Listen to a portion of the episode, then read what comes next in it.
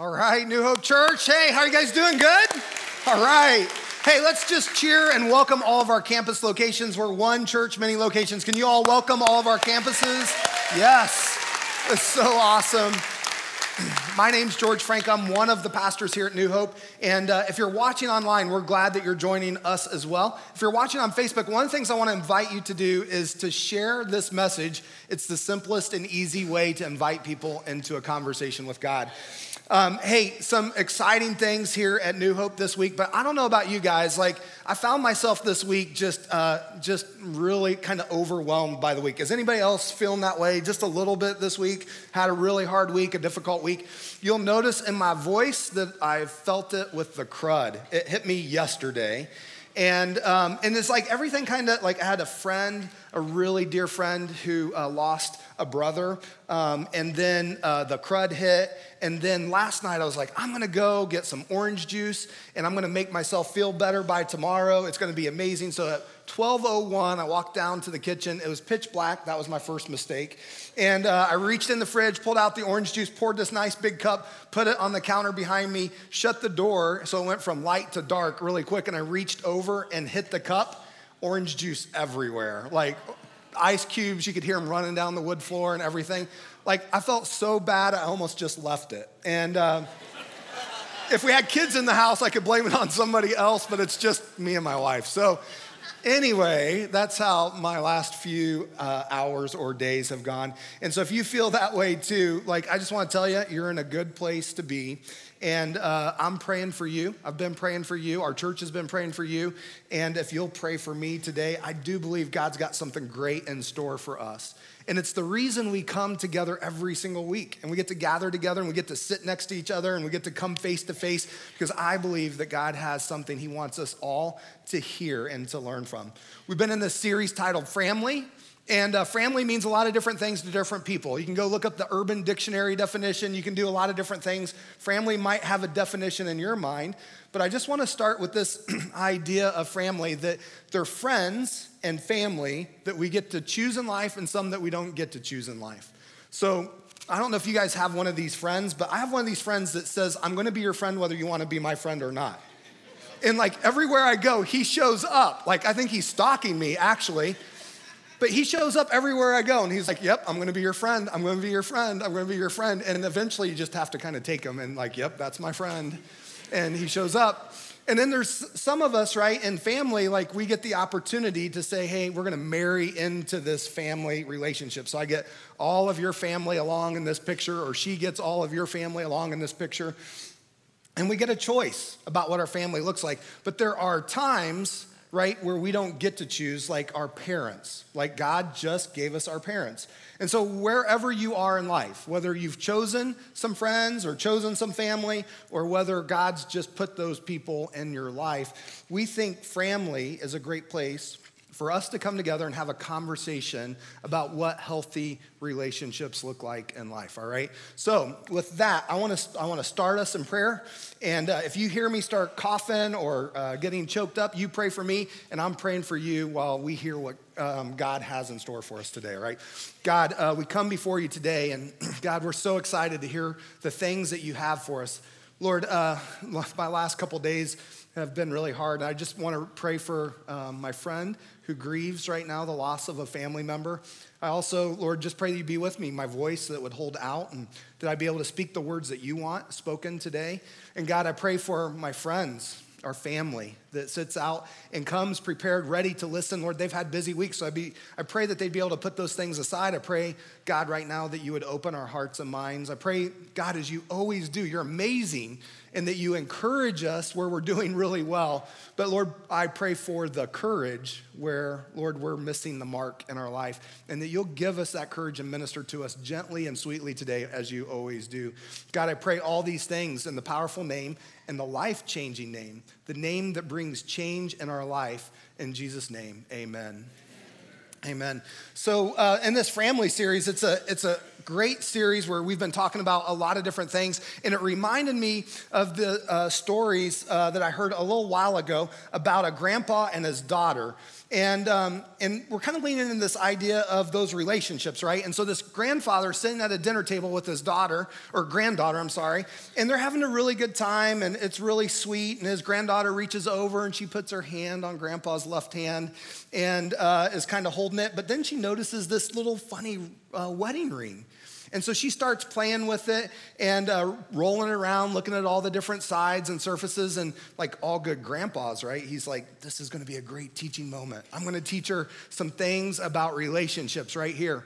So he looks down at his sweet granddaughter and he goes to her. He says, now, honey, he said, that wedding ring, it never comes off my finger. You know why? And the little girl looked at him as she's rubbing it, rolling it around. And she goes, why, Grandpa? And he goes, because I love your Nana so much.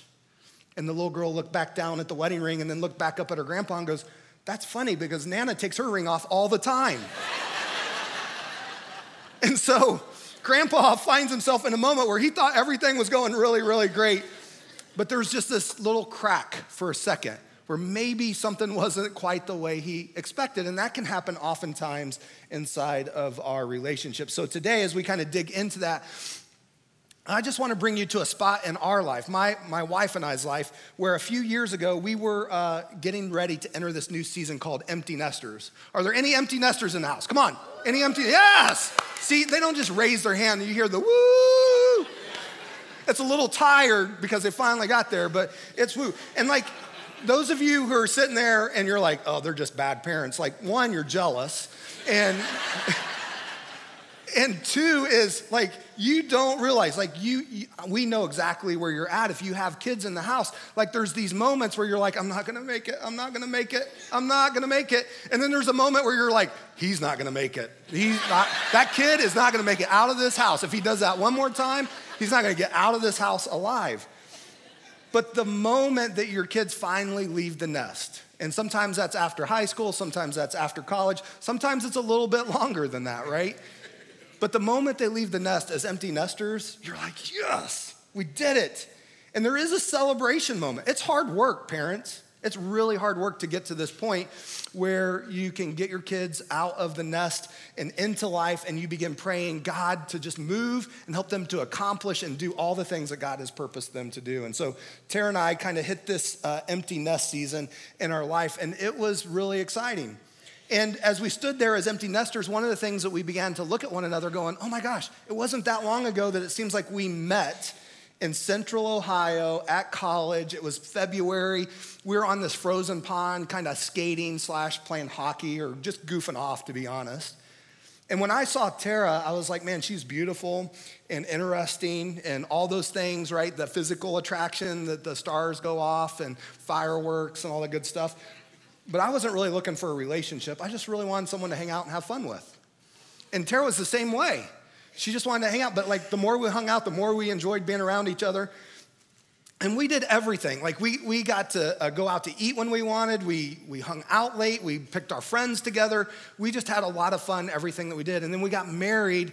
And all that stuff just was exponential in those early days. It was like everything that we ever dreamed about, being a couple and being together, we just did. And it was fun and it was exciting. And then all of a sudden, you end up in life sometimes in this spot, like being empty nester. Sometimes we turn around and look at each other and go, oh my gosh, there was a lot of life that just happened in between. And sometimes it doesn't happen at empty nester. Sometimes it happens when you have kids. Sometimes it happens when job change happens. Sometimes it happens when our parents die. But we go through life and all these things happen. We started out with these great big dreams, and then all of a sudden we are standing in life at a spot, and we're like, wait, this isn't the place that we were expecting to be right now. And sometimes those are really challenging moments in our life. Maybe it's come out of an argument, a fight, a death in the family. Could be a lot of different reasons that you're standing there looking at one another saying we're in completely different territory. Because like when you started out, there were all these dreams, what we're going to do. We're going to have these types of jobs, and we're going to have this type of house, and it's going to be located in this place, and we're going to have two point five kids. And we're going to have a dog, right, that um, you don't have to pick up after. And all these things in life, we have these dreams. And sometimes they don't come to fruition. And have you found yourself inside of your relationship, your marriage relationship, or the relationship that you'll want to have? This may happen to you one day where you find yourself going, this isn't what I dreamed about. This isn't what I imagined. Guys, look, when I met Tara, my dream car was a Lamborghini Countach. This was in the nineteen nineties.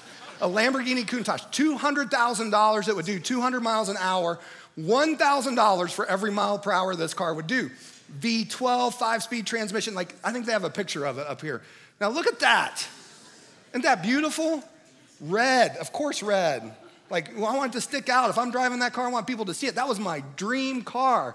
And I was like, I'm going to do whatever I can. And notice, it's got two seats only, right? There's no place for a car seat or anything else in the back. Like, it's two seats only. And that was kind of my dream at the time.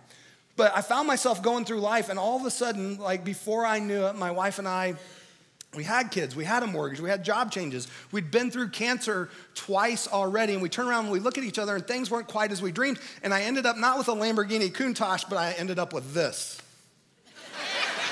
Like, y'all, that's not even a that's not even a third generation. You got like forward collision, lane mitigation, media entertainment. Like, this had nothing in it. I call it a van, a wagon, not a minivan. Because it's like a minivan and a wagon mated together and kicked this thing out. And it's what worked. It wasn't what I wanted. It's not what I, I did not dream about this at any point in my teenage years. But it is what we got in that season of life. And so oftentimes we just find ourselves in a place where it's not what we wanted. It's not what we had dreamed about. And sometimes in those relationships, as we're going through it, and we find ourselves facing disappointment.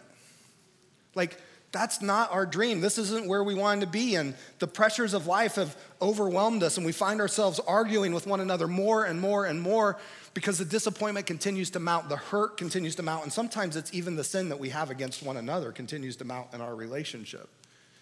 And Tara and I found ourselves in this spot. Before we became empty nesters, um, I had been traveling for work. My wife was raising uh, four and six-year-old kids. We had two kids. They're beautiful kids and awesome. I love them to death. But I found myself in a spot where I'd leave on Monday morning at the crack of dawn. I'd get home Friday night, sometimes Saturday. I'd have really twenty-four to thirty-two hours to turn it around, get back on the road, and travel again. Now, some of you are like, hey, man, I'd love to be a road warrior. And for the first couple weeks, it's awesome. It's fun, like you're eating out on somebody else's dime, you're staying in a nice hotel. But once you start being away from home for five, six, seven, eight months at a time, it gets old quick. And I'm working really hard and trying to provide for our family. That's what I felt like I was doing. And Tara was at home really raising uh, our two children. And uh, I'd been on the road for a long time and actually had started to go overseas and was gone for two weeks at a time before I would come back home. And I got home one week, and just being really transparent with you all, I had asked Tara to get this one thing done, like the whole week. The whole week I was gone, five days, right, six days. I just wanted one thing. Could you do one thing for me? Please do one thing for me. And when I got home, I looked, and I was like, she didn't do the one thing. Like, what the heck? She had six days to get this done, and it it's not done. And so I don't know if you guys have ever found yourself in this spot, whether it's with a person that you're uh, dating or a friend or whether it's your spouse, but I walked in the house and I was ready to go. I walked in on her. I was like, she is going to, I'm going to give her six bullet points. She's going to understand everything. She's going to understand everything that I have to say. And when I get done with it, she's just going to drop to her knees and say, I'm so sorry. I should have got that done this week. She's going to understand my full perspective. And so I'm plowing through my bullet points and I get to the end and I'm ready for the aha moment. And Tara gives me that aha moment. She goes, well, I'm sorry. I guess you don't know what it's like to be a single mother. And I was like, yeah, oh. I was like, hey, wait, foul, referee. That was like, it was below here, right? That's a problem. We don't fight that way in our house. In fact, one of the things that my wife and I promised one another from the day that we got married that we would never use the word divorce in a fight. But I never thought a fight would get that severe and deep that she would throw that at me because what I was doing was trying to provide and care for her. But what she was doing on the other side was trying to provide and care for her too. And I didn't care about the troubles and the challenges that she had. And what I realized is that hurt and disappointment This wasn't necessarily her dream that her husband would be gone for weeks at a time and he'd be on the road and that she would be at home bathing two kids at night, feeding them, putting them to bed, reading their uh, Bible stories at nighttime, praying with them, praying that daddy would come home safe, only for a moment where I get, you know, twenty-four to thirty-two hours with her and turn around and do it all over again. That wasn't her dream either. And so, like, when I started looking at it, I was like, a lot of this falls on me. It's my fault, and I, I have a list. I made a list. Like, I'm a list guy anyway, and I made this list, and I was like, okay, so what have I done to hurt or disappoint my wife? Well, one is I wasn't shoulder to shoulder with her. I wasn't in a place where I was able to do the day-to-day chores. Like, that one thing I wanted done, you could put in the list of chores that needed to be done, but she had to do that plus all the other things on her list to do, and I wasn't present with her. I wasn't around at night to provide protection and safety for our family. Like, I was in a hotel room and it has a couple deadbolts, and she was in a house with two kids and a dog, and she was trying to be the strong one at nighttime. She'd been strong all day long, and she was trying to be the one that was strong at night, saying, hey, those creepy little noises that are going on tonight, don't worry about them. Everything's okay. Our house is safe. Everything's gonna be fine. I wasn't there to help her with that. I wasn't there to hear her problems and challenges for the day. Like, raising kids is a challenge. Like, I got these kind of phone calls. Dads, I don't know if you can relate, or moms, I don't know if you can relate to those dads who are at home during the day. I got a phone call, like, she was picking potpourri out of our son's nose with a pair of tweezers. I was like, how did potpourri get up his nose? And she said, he said it smelled good, so he thought he would stick it up there. One day I got a phone call, and she was on her way to the doctor's office because our son, she was painting the room. She turned around and he had the paint can and was drinking it. Those are problems, real problems. Like, I was hoping social services wasn't gonna come after those problems in our life, but they were real. Those were challenges that she faced, and I wasn't there to help her. I was a phone call away where I said, hey, I'm praying for you, or hey, get to the doctor, or whatever else it was. One of the things that I really wasn't, that I promised my wife on the day that we got married, because we got married in this relationship underneath God. Like, God, I love this lady. Nothing will separate me from her. Thank you for providing her, giving her to me, giving me the opportunity to be in her life. One of the things that I realized that I wasn't doing was I wasn't being her spiritual leader. I wasn't there to pray for her, with her, encourage her, to read scripture together, to guide and direct our family. I was often not there to be able to go to church with her and to hear what God had in store for both of our relationships and life. I wasn't uh, living up to those things. And honestly, at the end of the day, the things that I was becoming was really selfish and kind of greedy inside of our relationship. And I worried more about what was happening for me and not what was happening with her. And our relationship essentially became a contract, right? A contract is a relationship where you say you'll do something for me if I do something for you. And when I don't do that, when I stop doing my part of it, you start saying, hey, I don't want to be in this contract. I don't have to fulfill my obligations to it.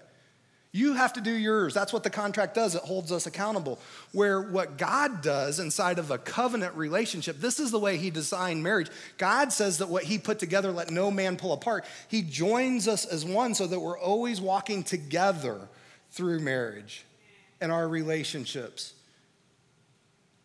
But instead, what I was doing is I was taking inventory. I was like, oh, she didn't do this, she didn't do this, she didn't do this. And then I began to look on my side of the contract of the equation and start saying, well, I don't have to do this, and I don't have to do that, and I don't have to do that. Um, and what I really feel like in this inventory list is that um, all these little sins and disappointments in life that I felt like were coming from her, the things that she wasn't living up to in her contract side of the relationship, that I felt like it was kind of like dirty laundry a little bit. Like, there were things beginning to pile up in our relationship. And if I look to my side in that list that I just ran through with you, that was my dirty laundry out on the floor. And I laugh about it because a few years ago, I had a friend come over and he was running a phone jack, which I know sounds rare. Nobody has phones in their homes anymore. He was running a phone jack to another room, and I went up to the attic, and he said, I'm going to go to your daughter's room, and I'm going to get the uh, line there to make sure I know how it terminates, and then we can run it over to the bonus room. And I'm like, great. So I'm up in the attic, and I'm waiting, I'm waiting, I'm waiting. It's hot. I'm sweating. I'm starting to get mad at my friend, and, and uh, all of a sudden, he comes up in the attic, and he's a bald-headed guy like me, and he wears glasses, and his glasses were sideways, and he was in a full sweat. I was like, Murph, what the heck happened? Like, you're gone forever. And he was like, have you been in your daughter's room? And I'm like, not in a while, why? And he said, I opened the door, and it was like a minefield. He said, there were clothes everywhere. And he said, so I started to try and hop over the clothes, and I hopped over one pile of clothes. I landed on a shoe. It tripped me. I started to fall forward. There's a cereal bowl right in the middle of the floor. And he said, I'm trying to miss the cereal bowl as I go down. And he's like, like, I don't think I can do it again. I don't think I could navigate it. He said, it's it's too hard. I almost lost my life inside of your daughter's room. And honestly, like if we could just really be honest with ourselves that there are times in our life where that laundry begins to pile up. And that room of a relationship called our marriage becomes very difficult to navigate. We don't want to go in the room oftentimes. And if we are in the room, just like Murph became defensive in his body posture and trying to stay afloat and stay alive, we become the same way. We become defensive. Sometimes we become bitter, and oftentimes we'll begin to have contempt for one another. And we don't want anything to do with that relationship or trying to fix it. And so I kind of give this analogy uh, in marriage, right? That, um, how many people love weddings? Anybody love going to a good wedding? Did everybody like, have this wedding to remember, right? Like all these shows on television about weddings. One of my favorite things about weddings is um, is that when the couple comes together, they like they would walk up. The guys are on this side and the girls on this side, and everybody looks beautiful. And they would come up these stairs, and when they get to the top of the stairs, they don't turn around and face you. Instead, they face one another. They're looking into one another's eyes, and they're all goo-goo-eyed, and tears are coming down. And as a pastor, I carry this little hanky, and I hand it out and let them dab the tears, and they're tears of joy and hope and dreams and all those other things. And, and then oftentimes when you say, when you pronounce them husband and wife, they turn and they face the crowd, and they're side by side. Now they got each other's hands, or they're holding each other's arms, and they're smiling, and they're happy. And the thing I love about that is when they come face to face, what they're seeing is the future. In the future, they're seeing one another. Like, I want to go forward in this relationship. I want to go forward with you. And in the future, I see you. And then when they turn and face each other, they're standing in the same direction, and they're looking to the future together. Together, we're going to get this thing. We're going to go after it. But oftentimes in our relationships, as the dirty laundry piles up and up, and we don't want to deal with the issues, we don't want to clean out the room, we don't want to get the cereal bowls out of the room in life, that we get to a spot where we come back to back. And there's this picture that we have when they're back to back, you're looking in opposite directions. In fact, you don't see one another in the future, you see a completely different future. And if you start moving towards the future, what happens? You get farther and farther apart. And so we want to go through our relationships. We want to at least be side by side. And my hope and prayer is for everyone that there's this place where you can constantly come back together face to face, and you see one another in the future together. You have a better future together. And that's God's desire and his purpose for us in life. But if we're not careful, the dirty laundry gets us to a spot where we keep fighting, we keep bitterness, it keeps piling up, it gets worse and worse and worse. And we get to the point where we get into these fights and arguments and nobody wants to budge. And it reminds me of this story. I don't know if you guys heard the story, but there was a couple, that they were in a massive argument, and one of our tactics in fighting is the silent treatment. Now, don't show me your hands if you've been there before, but I'm just gonna raise mine for all of us in the room that have been there. Is like you go silent. And the best thing about a, a good silent treatment fight, right? To win a silent treatment fight, you have to stay what? Silent, silent, right? So your goal is to get the other person to break silence first. Like, uh-uh, I'm not saying a word. I am stone cold, baby. She's not getting anything out of me. And so there's this couple, they get in this, this uh, silent argument fight, and they've been two days into it. That's pretty good, right? But guys, stay with me for a second. Like, we all know this to be true. As guys, we we need her to do some things in our life that are really important to us, and we can't get through life on our own. Let's just be really honest about it. So this guy realizes that, hey, one of the things I'm not good at in life is waking up early, and I've got to be up at five a.m. to make a flight to Chicago.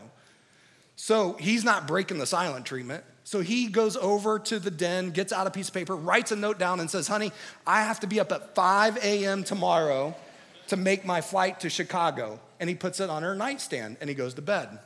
Well, his wife comes to bed and uh, they go to sleep. And the next morning, uh, the guy wakes up and he looks over and his alarm clock says nine a.m.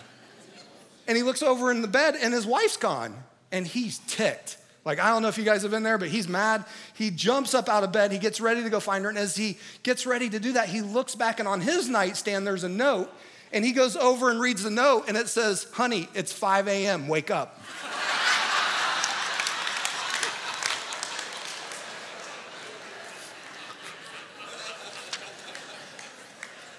Like, we want to be face-to-face. We want to be side-by-side.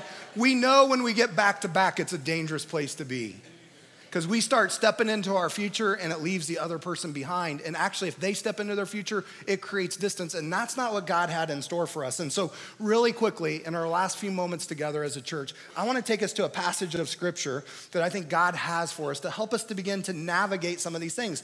There's four basic points. I'm not going to spend a lot of time in them, but I want you guys just to sit in it for a second and hear what God would say to us about our relationships. They're relationships for our marriage, which is really important, and they're relationships for our friendships and our family members. Wherever you have a relationship, you can put these things into place, and there'll be better relationships because of it, all right? So we're going to turn to uh, Colossians chapter three, verse five, and here's where it starts. It says, put to death, therefore, whatever belongs to your earthly nature, sexual immorality, impurity, lust, evil desires, and greed, which is idolatry. You used to walk in these ways in the life you once lived, but now you must rid yourself of all such things as these: anger, rage, malice, slander, filthy language from your lips. Do not lie to each other, since you have taken off the old self with its practices and have put on the new self, which is being renewed in the knowledge and the image of your Creator. And so here's the thing. If you've made a decision to follow Jesus in your life, what God is saying to us, it's this place where you get to make a decision where you take off these old duds, right? There's this old self. There's this old way of doing things where we get angry, where we get upset, where we seek evil. Like revenge would be one of those things that we could put in that evil uh, desire, where our language isn't honoring to God, let alone to one another, that when we get into arguments and fights, we're not fighting fairly.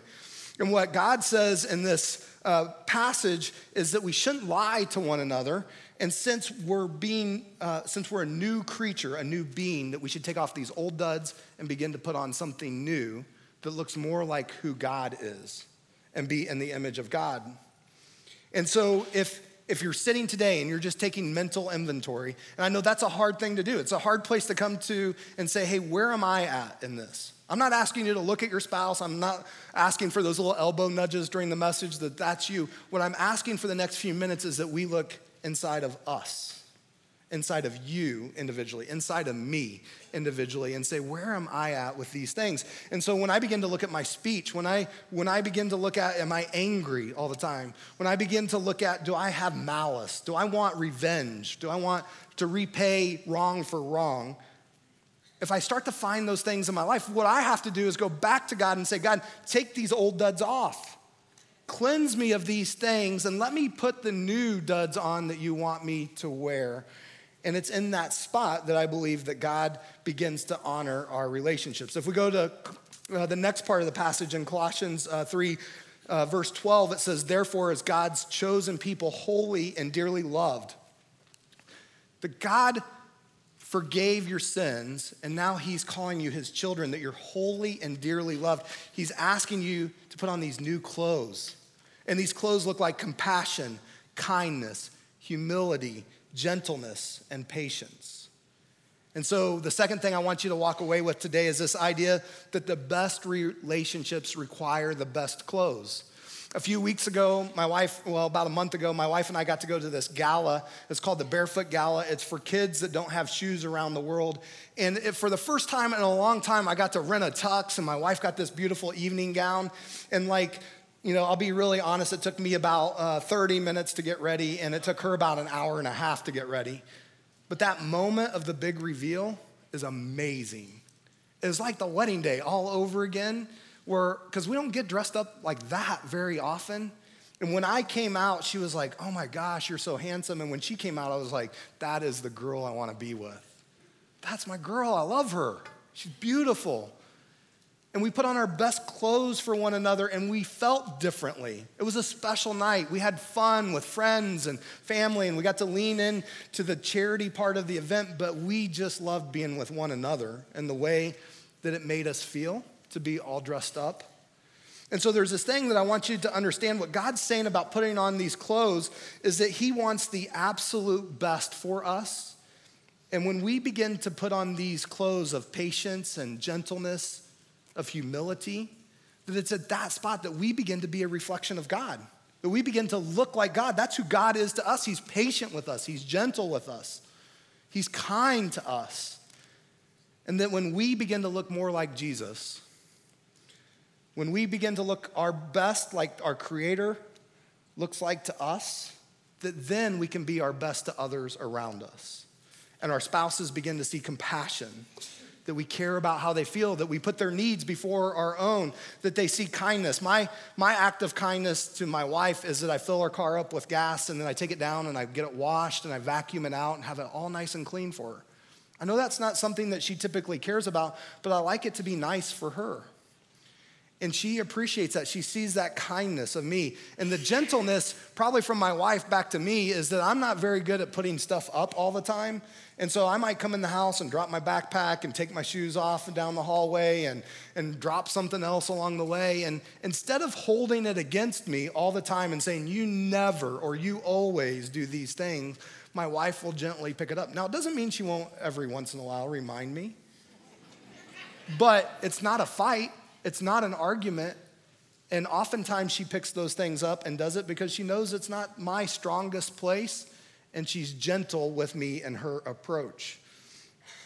And so we're, God's asking us to put on our best clothes, that when we put on those best clothes that look like God, we begin to reflect him to other people in our life, and that when we do that, that's where we care the most about our relationships.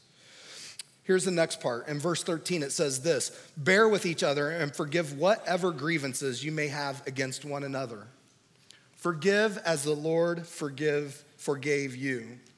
And so the third thing I want you to remember is to live in the best relationships, we have to be willing to forgive.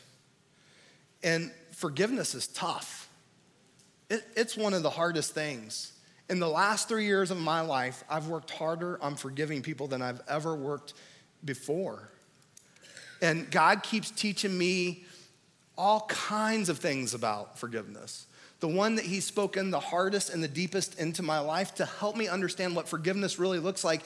It says on the night that he was betrayed, that Jesus walked into a room of his closest followers, of the people who said, I love you, Jesus. I want to follow you. I want to make you the leader of my life. And he walks into the room of the people who are supposed to care about him the most. And he kneels down.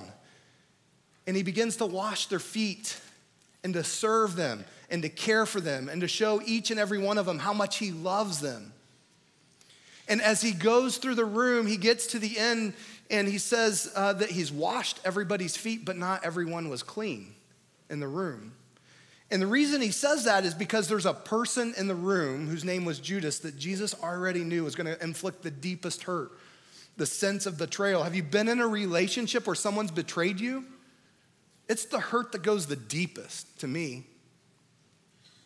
And Jesus still served and loved him in the same way that he served everybody else in the room, but he knew that that person was going to inflict the deepest hurt that we could experience.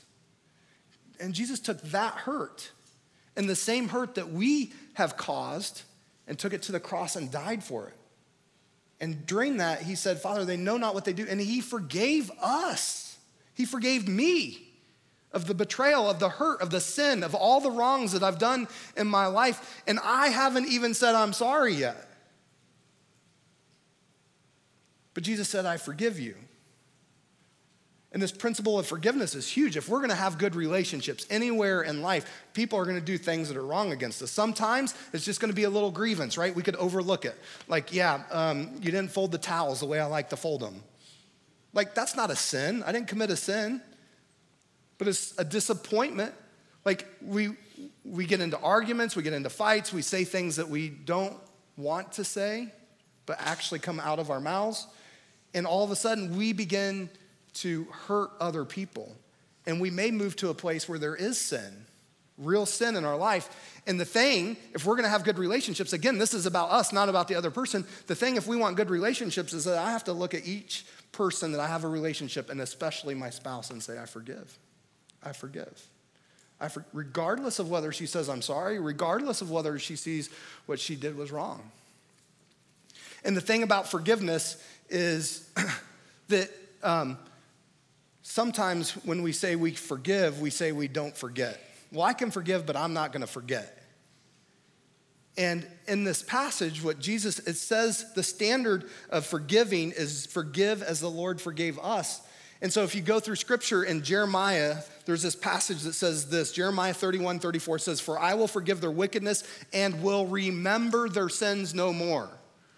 Like a lot of times we say Jesus has a bad memory. God has this bad memory. He doesn't remember all these things. No, what that passage actually says is that God chooses not to remember your wrongdoings. His forgiveness is so big and so great that when we repent of that, it's gone. It disappears. He chooses not to remember that. And if we're gonna have those relationships where we forgive, and sometimes a person doesn't repent right away, we still have to be able to erase that record and say, hey, I still forgive, I still forgive.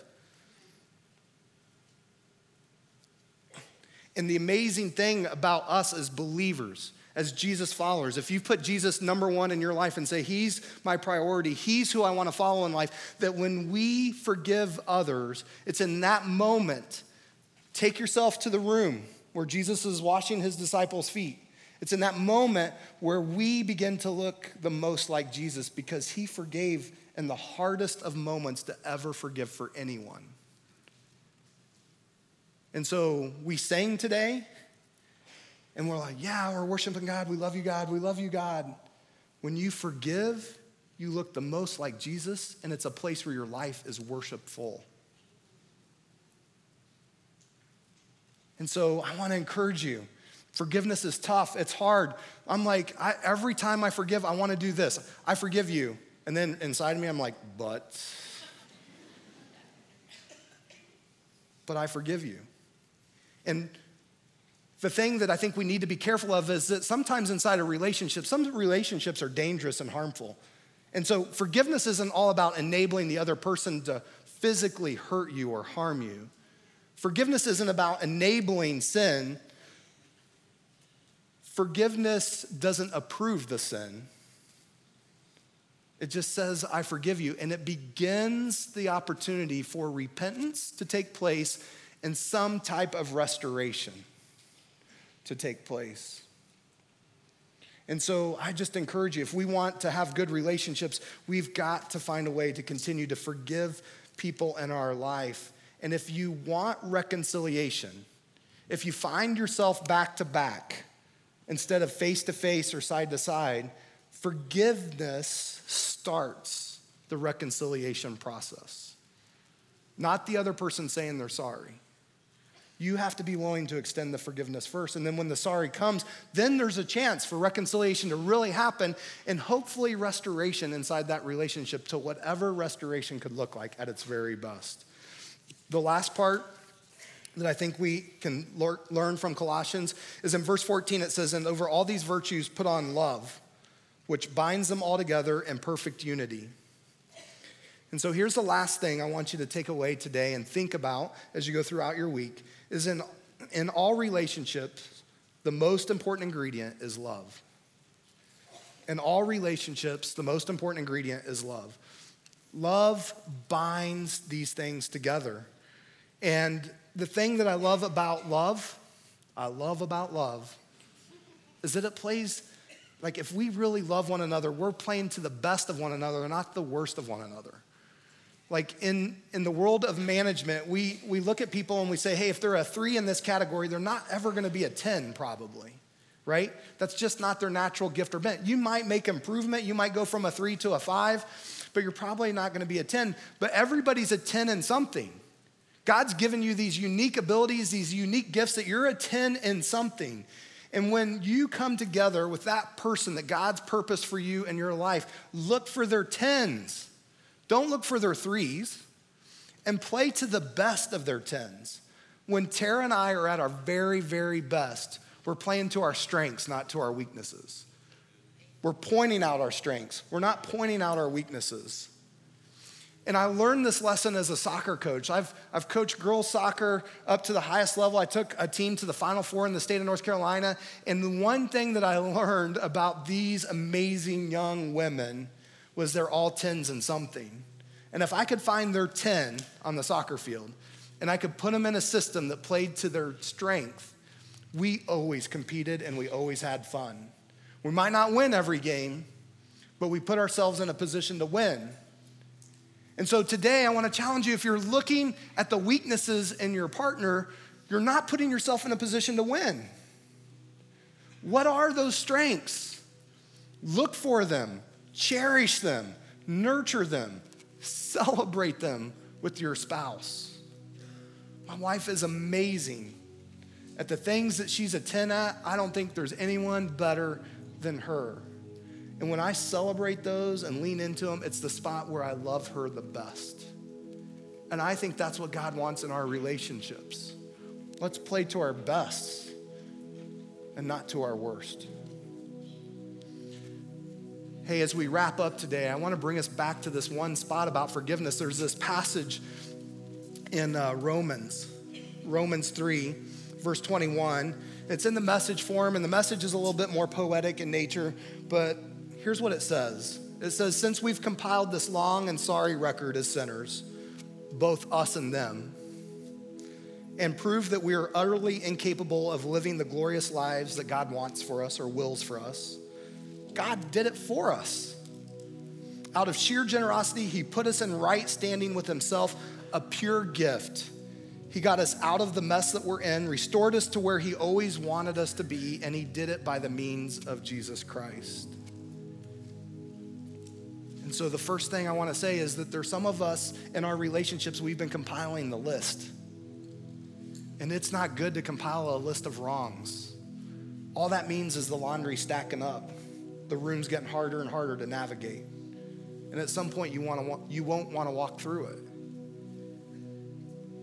And so I'm asking you today, if that comes to the top of your mind, will you begin to write the people's names, whether it's your spouse, whether it's a friend, whether it's a neighbor, whether it's a coworker? Would you write their name down and go to them today and forgive? And sometimes that forgiveness goes minute by minute. Sometimes in my life, I've had to look at people or think of people in my mind and say, I forgive them, I forgive them, I forgive them. And sometimes it goes hour by hour and day by day, and sometimes it's week by week. And I hope that for some people in my life, it'll stretch out and be year by year. And I hope that at some point, I'll never have to say it again because it's done. But it's the moment in my life where I'm trying to worship God and say, I forgive. Anytime the hurt creeps back in, anytime the enemy brings the list back to my mind, that I'm letting the list go. And so if you have a list of wrongs, I encourage you to set that thing on fire. Burn it up and say, God, I choose to forgive today. I'm not keeping a record of wrong. And for some of you, you're like, but this forgiveness thing is, it can't be that easy. And I just want to ask you for a moment, just to reach deep into your heart for a minute and just ask if you really experienced God's forgiveness. That our list of wrongs had separated us from God, and God loved us so much that he sent Jesus to come down, live a perfect life. God out of heaven, God made into man to come walk among us, live among us, never do anything wrong, care and love for every person that he came into contact with and every person that he would never come into contact personally with, that he would die on the cross, a brutal death, and take all the pain and hurt from betrayal all the pain and hurt from immorality, adultery, all those things that creep into our relationships, rage, anger, malice, that he would take all of those things to the cross and he would die for those so that he could forgive. It says he'll forgive whoever, anyone who believes in him, that he came to do that for us. And the moment that we respond to that in repentance and say, God, forgive me for my part in it, it's that spot that he begins the reconciliation process and he brings us together with him. And our relationship is finally restored. You see, what God did for each one of us is what he wants to continue to happen inside of our marriage, where forgiveness and repentance walk hand in hand inside of our relationships, so that our relationship is always full, complete where it needs to be. If you haven't prayed that prayer, I want to give you an opportunity to do that. God, thank you so much for your word. Thank you for the people that you've put into our life. God, I want to take a moment. I just want to pray for those who are in a spot, Lord, where their relationship isn't good, where there's a long list, where the laundry's piled up, where they're not uh, walking in the same rooms together anymore, where, God, they're back to back and they're walking farther and farther apart from one another. And the answer doesn't seem to be present. It doesn't seem like either party will budge. And so, God, I'm praying in this moment that that long list that's piled up, that, um, Lord, that they would be able to just say, God, I forgive. I want that list to be torn up. I want to set that list on fire. I don't want to remember it anymore. I'm choosing not to remember all the wrongs and all the hurts that they've put into my life. It doesn't mean that I'm enabling sin. It doesn't mean that I'm agreeing with everything that they've done. What it means is that I'm not going to hold a record of wrong or hurt in my life. I'm not going to let bitterness win out my heart. I want the joy that comes from you, God, and it starts with forgiveness. I pray you give them the courage and the strength to be able to forgive today. God, I want to pray for the person who doesn't know you, hasn't experienced forgiveness in the way that we've talked about it. Lord, this picture of uh, letting go all the wrongs. Lord, we have a long list. Your word tells us that as sinners, we've compiled a long list of wrongs in our life. And some of those may be in our relationships, where we've talked bad, where we've committed adultery, where we've sinned against other people, where we've hurt people. And so, God, I pray right now that they would say this simple little prayer: God, I need to experience forgiveness in my life. No one's ever chosen to let my wrongs go. And God, I believe you died for me to forgive my sins, so that I would no longer have a list. And I receive your love. I want to follow you all the days of my life. And with that, God, I'm looking forward to putting this old self to death, where I'm not this person anymore, where I get to put on the new clothes: gentleness, kindness, humility, compassion. And God, I want to be a person that can forgive other people. Will you come into my heart and change me? In Jesus' name, amen.